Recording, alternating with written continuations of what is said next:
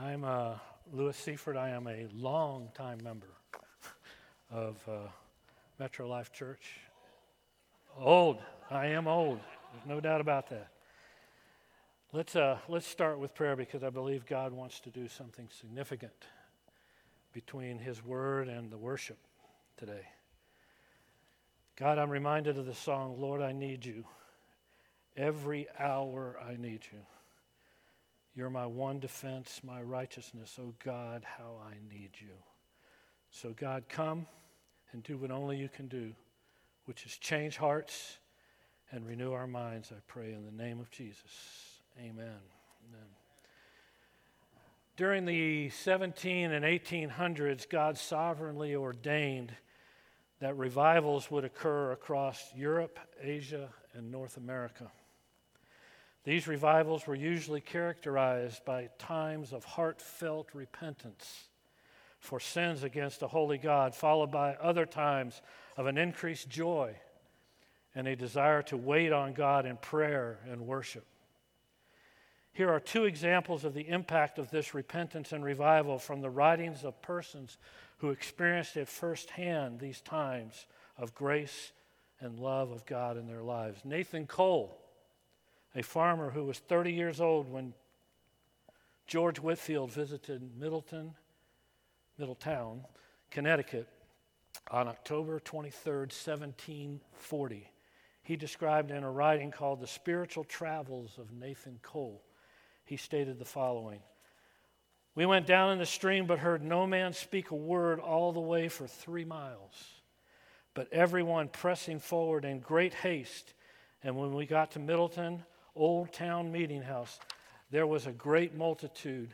It was said to be three or four thousand people.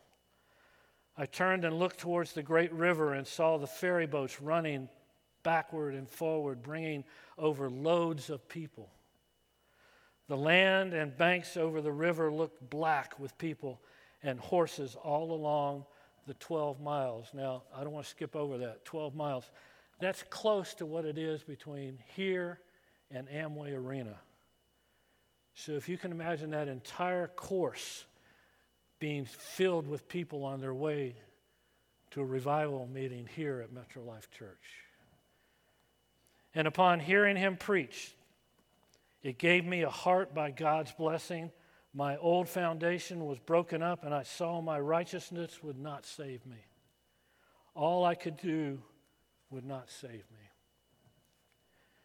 Jonathan Edwards, in a book, Some Thoughts Concerning the Present Revival of Religion, described his wife Sarah's experience from her perspective.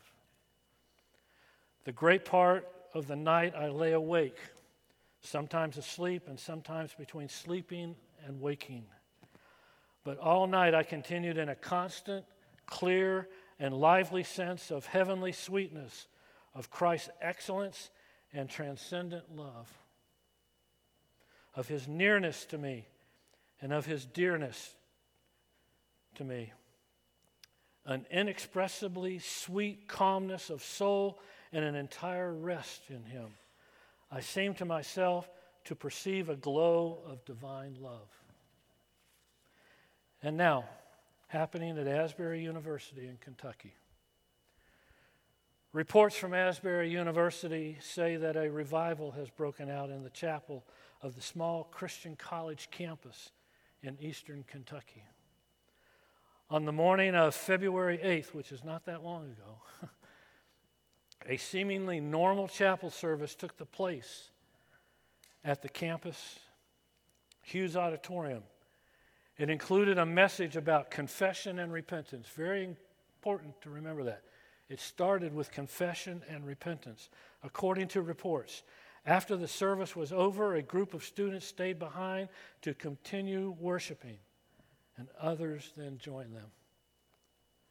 According to reports being shared on social media, the students have been in chapel, this was a few days ago, over 24 hours, reading scripture, praying, singing, and sharing personal testimonies.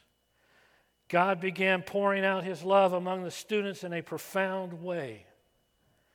The students continued praying and worshiping even though chapel had concluded. Asbury Theological Seminary Vice President of Formation Matt Barnes wrote in Facebook.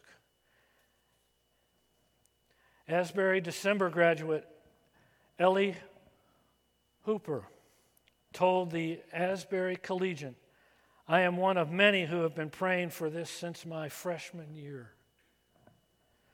To be here and witness this is life giving. Senior Ashley Schumacher told the college paper she felt the weight of the Holy Spirit when she re entered Hughes Auditorium after the chapel service was dismissed. Tuesday night capped the largest crowd yet 3,000 worshipers piled into the college chapel and four overflow facilities throughout college town. And at least two thirds of the attendants were from out of state. Students and staff from 22 schools have visited so far, alongside groups from Hawaii and Massachusetts.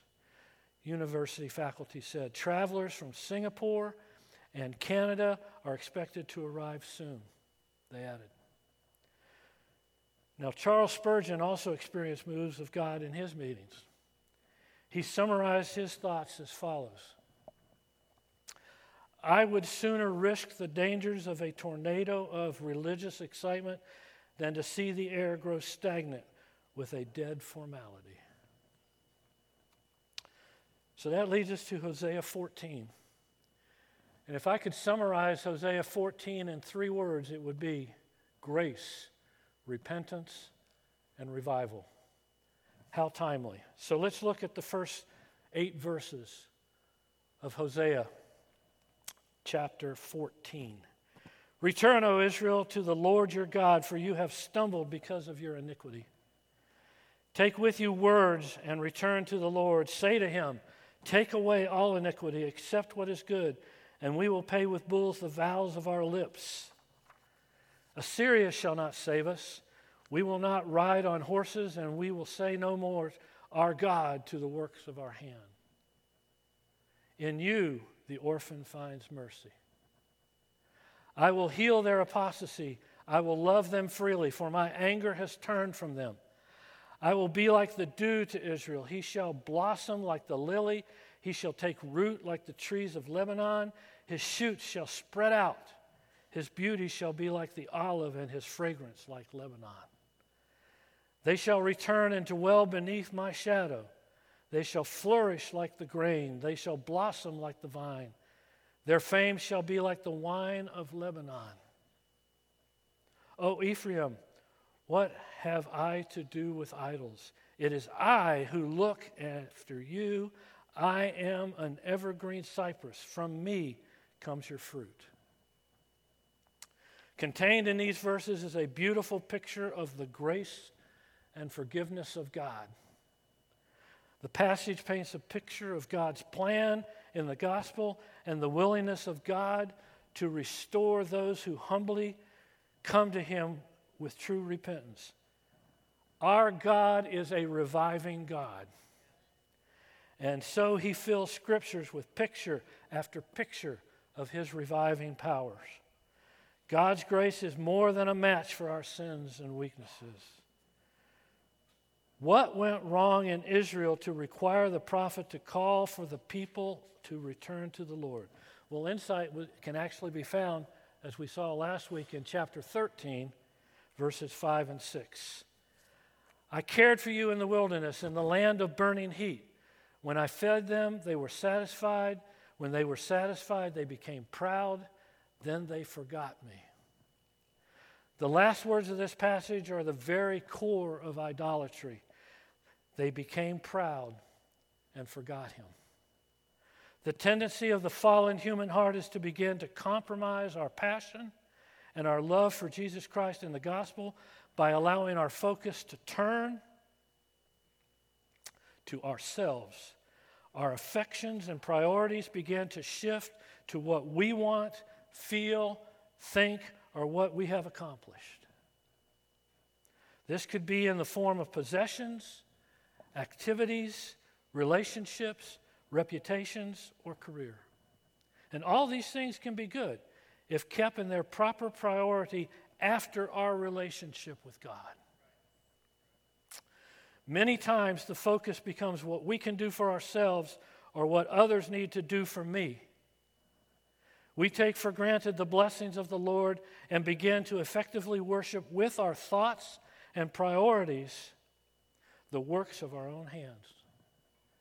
Our gospel functionally becomes what we want to do for ourselves and not what Christ has already done for us. Although in our culture there are not routinely acts of crafting idols and worshiping these items, our culture does routinely use phrases such as, he, she is a self made person. You can pull yourself up and become anything you put your mind to become. They made something out of nothing. Accumulate all the material things you can.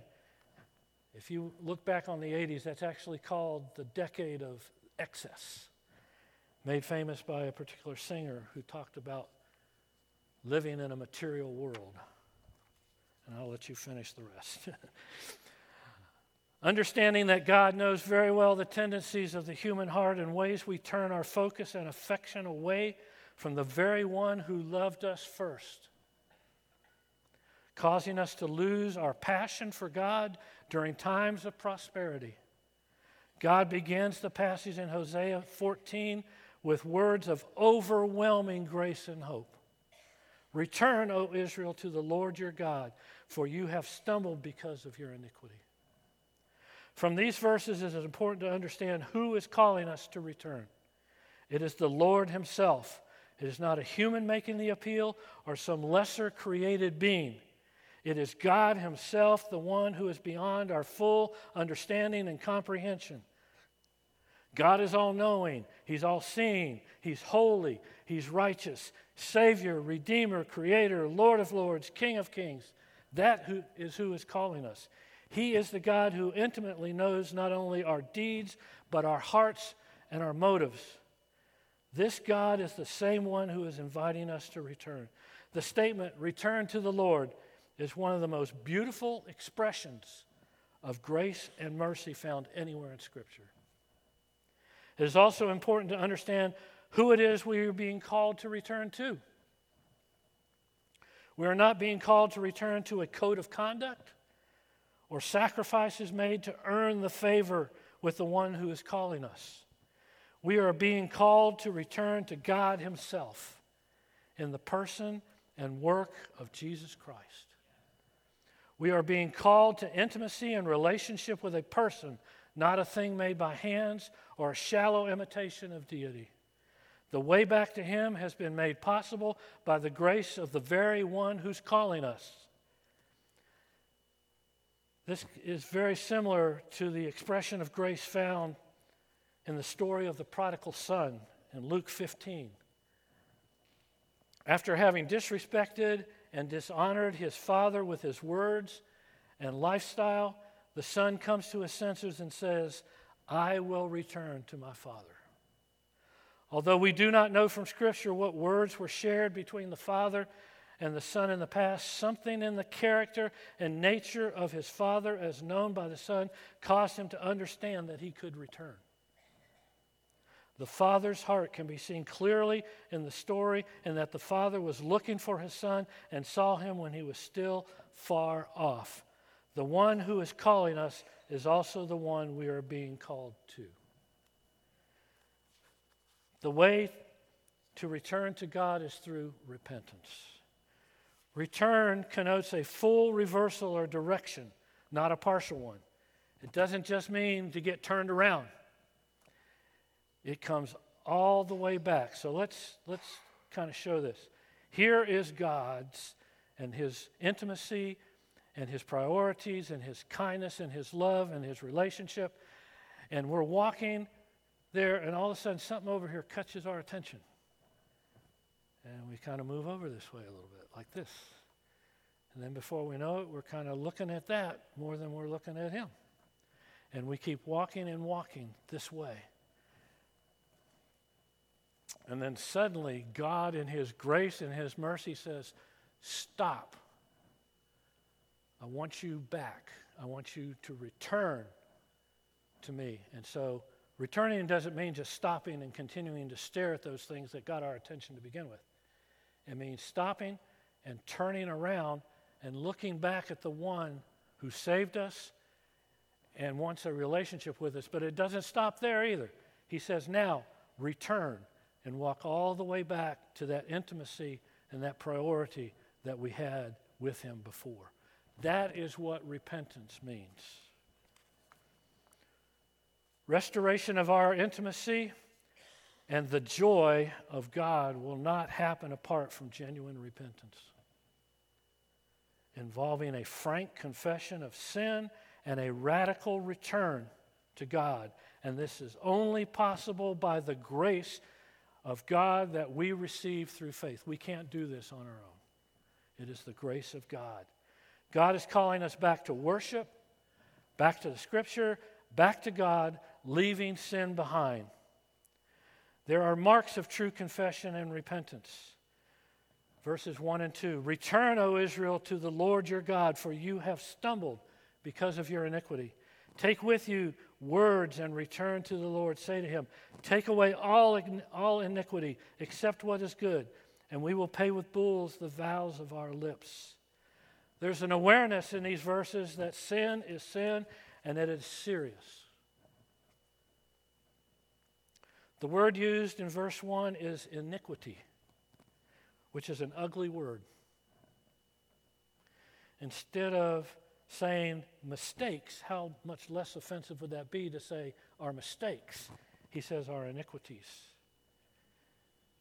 True repentance begins with an acknowledgement that sin is ugly and serious in God's sight, and that awareness helps us to see even more how much we need a Savior and how amazing His grace is. Isaiah 53 states, He was bruised for our iniquities, not for our mistakes. Repentance must be our own if it's going to be real. It is through not through many words but sincere words. Forgive us all our sins and receive us graciously that we may offer the fruit of our lips. True repentance is turning from specific sins it is easy to repent of someone else's sins or to repre- repent of sins generally. But to repent of one's own sin, specific sin, is so difficult, it's actually impossible from the grace of God. God is more able to forgive us our sins and release us from the bondage of sin than we are to, to free ourselves from sin. He is a gracious God. Now, I learned a lesson about repentance and yet the blessings of grace. As you know, during the summer, especially in Florida, but really all over the United States, there are what we call thunderstorms. They pop up at, during some portion of the day scattered around the United States. I was flying back from Tallahassee one time, back to Orlando from Tallahassee, when a significant thunderstorm developed over Orlando. And I mean, this was big time. Giant cloud covered most of the middle of the state, actually.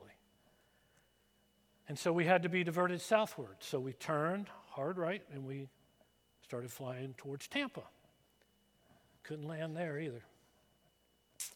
Then Naples, couldn't land there. Then over to Miami, getting closer. And then finally, we ended up going into West Palm Beach. Upon landing in West Palm Beach, the plane incurred some of the most turbulent air I have ever flown through. You know it's turbulent when just about everybody on the flight is yelling and screaming. We avoided one storm by flying in relatively calm air, only to end up in a more serious storm and get this hundreds of miles from our destination. Several years later, I was flying across the country, and the pilot was maneuvering the plane around and up and down because of storms. By the way, and those of you that fly know this, if the pilot comes on and says, Flight attendants, take your seats, buckle your seatbelts, and stay in your seat the rest of the flight. You know that something's going to happen when he, when he says that. And sure enough, some very significant turbulence.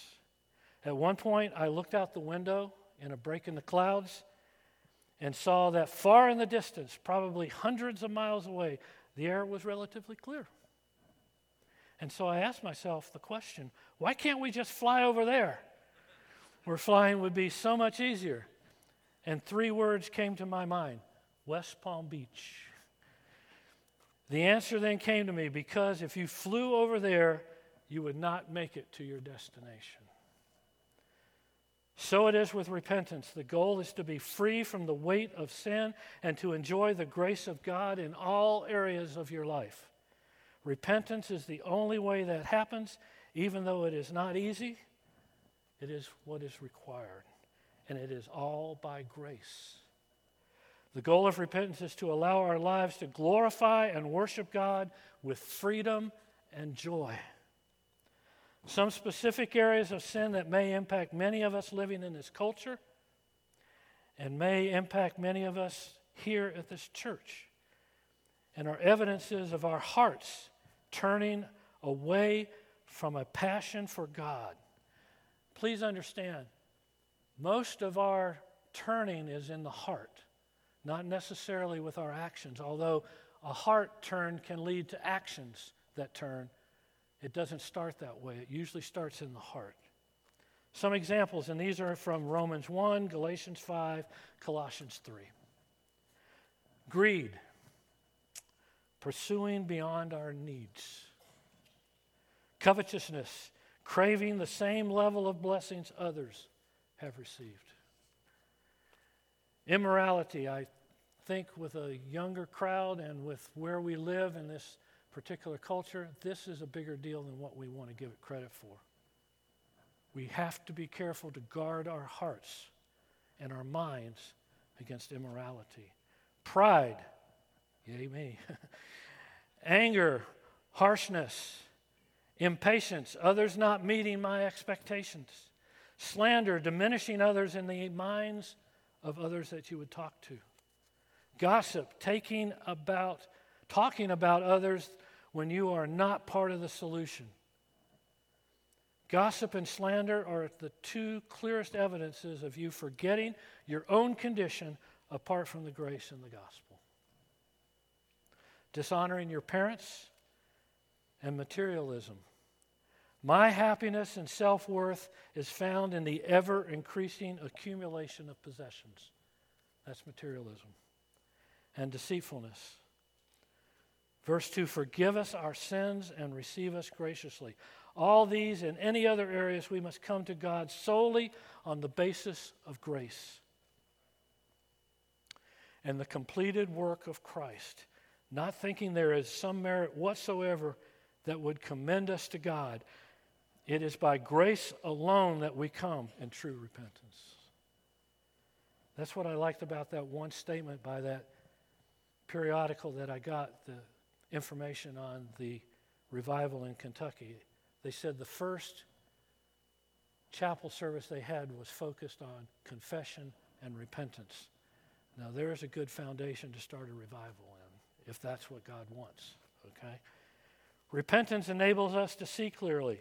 Verse 3 Assyria shall not save us. We will not ride on horses, and we will say no more, Our God, to the works of our hands. And you, the orphan, finds mercy. It was through repentance that Israel could see that they had put their trust in Assyria instead of the Lord. It may not be in nations or governments, our governmental leaders today, but our man made activities, plans, and goals can garner more enthusiasm than a prayer meeting. Repentance isn't mere emotion or fleeting, it is a deep recentering of God in our lives. Deep recentering. Verse 4 I will heal their apostasy, I will love them freely, for my anger has turned from them. God heals and binds up the wounds of the brokenhearted. He does not treat them as their sins deserve. Apostasy is a serious sin. It's defined as an abandonment or renunciation of religious beliefs. Although most of us would say that doesn't describe us. It is functionally what we are doing when we move our passions, our priorities, and our actions away from dependence on God to the works of our own hands. But God is saying, even to this, I will heal you. We don't try to get well first. God receives us the moment we are repentant. God's anger is not his final word, his mercy is his final word. I will be like the dew, verses 5 through 8. I will be like the dew to Israel. He shall blossom like the lily. He shall take root like the trees of Lebanon. His shoots shall spread out. His beauty shall be like the olive, and his fragrance like Lebanon. It is God's intention for the church. So we've gone from grace to repentance, and now let's talk about revival. It is God's intention of the church and us that we flourish. This is a picture of a church in revival. The author of this particular scriptures uses what is called stacking metaphors for those of you who are well versed in how to write. like the dew, blossom, send down roots, shoots will grow, fragrance, shade, grain, vine, fame, wine, stacking metaphors. Let's take a couple of those. Cedars of Lebanon, a symbol of strength. God's grace brings strength to our spirit and hearts. He will give us strength to serve Him in many ways, some by helping and serving others, is how He gives us strength. Olive trees. In biblical times, the splendor of the olive was the oil. It, is a very, it was very valuable, the equivalent of petroleum today. Because of the gospel, your life can reflect the anointing of the oil of the Spirit and produce the fruit and joy that will last forever. That is a picture of an individual and a church in revival. Fragrance like Lebanon. Fragrance is a pleasure to those who breathe it. For those who repent and turn to God, it can be said of those Christians, through us spreads everywhere the fragrance of the knowledge of Him. For we are to God the aroma of Christ among those who are being saved and those who are perishing. This is what a healthy life and healthy church look like. Now, there's a difference between regret and repentance. Many experience regrets that are due to sins, choices that have left scars and consequences. After a time of sin, some people are so overwhelmed by regret they cannot experience joy. The consequences of their sin for themselves and others may haunt them for years. The pain of regret can drive us to decisions we would not otherwise make. Regret can leave some to an unending reflection on the sin. But God wants us to use it to lead us towards repentance. It is important to understand that regret is not the same as repentance. Regret f- focuses on the action that has brought sorrow. Repentance focuses on the one we have offended. 2 Corinthians 7:10 explains the difference. Godly sorrow brings repentance that leads to salvation and leaves no regret. But worldly sorrow brings death. Rather than allow the regret to win, we can allow Jesus to transform us so that our past sin choices magnify his powerful grace. When we come to him in repentance, believing that his sacrifice on the cross was sufficient payment for the debt we owe, we can be forgiven, free, and thankful. Two men pre- betrayed Jesus on the night he was crucified. Judas had worldly sorrow, regret, and his life was ended. Peter had godly sorrow, repentance, and his life was transformed. Look at Peter's first sermon after the resurrection and after Pentecost. The bottom line of his sermon was this repent and be baptized. He understood what repentance meant. We have the same choices those men had. We can face regret and let it consume our lives, or we can lay our fault at the feet of Jesus, turn from it, and let Him restore us. I be- please hear this. Sometimes I get a little bit emotional on this one. I believe God desires to bring revival to individuals in this church as well as to Metro Life Church corporately. Repentance is an important precursor to revival. Michael Catt, a retired senior pastor of Sherwood Baptist Church, states it this way There is no revival without repentance, never has been, never will be. No matter what you have done, no matter how far you have run from God, His grace is sufficient to forgive you where you are and bring you into an eternal relationship with Him. And this grace is a free gift. Now, what would that look like for us today? First of all, for the believers, be encouraged. Not every area of your life is out of order. But perhaps while I was speaking, God was revealing, as He did to me, ways in which you have turned your focus, passion, and priorities away from your relationship with God. God may be saying to you, as He did to me, I want you to turn for no one else. Regardless of what you have done, how far you have turned away, God's grace is absolutely able to bring you back into a deeper, undivided love of the person and work of Jesus Christ, Restor- restoring the joy of your salvation. The return will not be easy, but let's start with naming specific ways you have turned from Him and cry out for grace to change. God is calling and forgiving you and is giving you the grace to change. For the unbeliever that may be here, you were created by God, and perhaps today He is calling you into a relationship with Him. By His grace, you have realized that you have sinned against the one who created you and have decided to live for yourself without regard to the eternal consequences of turning away from a holy God. The good news is that you are here for a reason, and God's grace is available to give you the faith to believe that Jesus, God the Son, came to this earth, was born and lived a perfect life, was crucified, taking the wrath of God on himself for my sins, dying in my place, and was buried and rose from the dead so that salvation could be made available to those who respond to his call to return to him. He is calling you to repent, ask for forgiveness for your sins, and to trust Him alone for that forgiveness.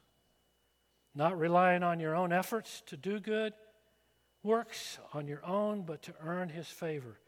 That is idolatry. That doing things in your own good works, that is idolatry, and will not bring you into the right standing with the holy God. No matter what you have done, no matter how far you have run from God, His grace is sufficient to forgive you where you are and bring you into an eternal relationship with Him. Grace has a name, and His name is Jesus. Forgiveness has a name, and His name is Jesus. Love has a name, and His name is Jesus. Some have lost hope that they can never change, but hope has a name, and his name is Jesus. So come now, repent, and let's return to the Lord.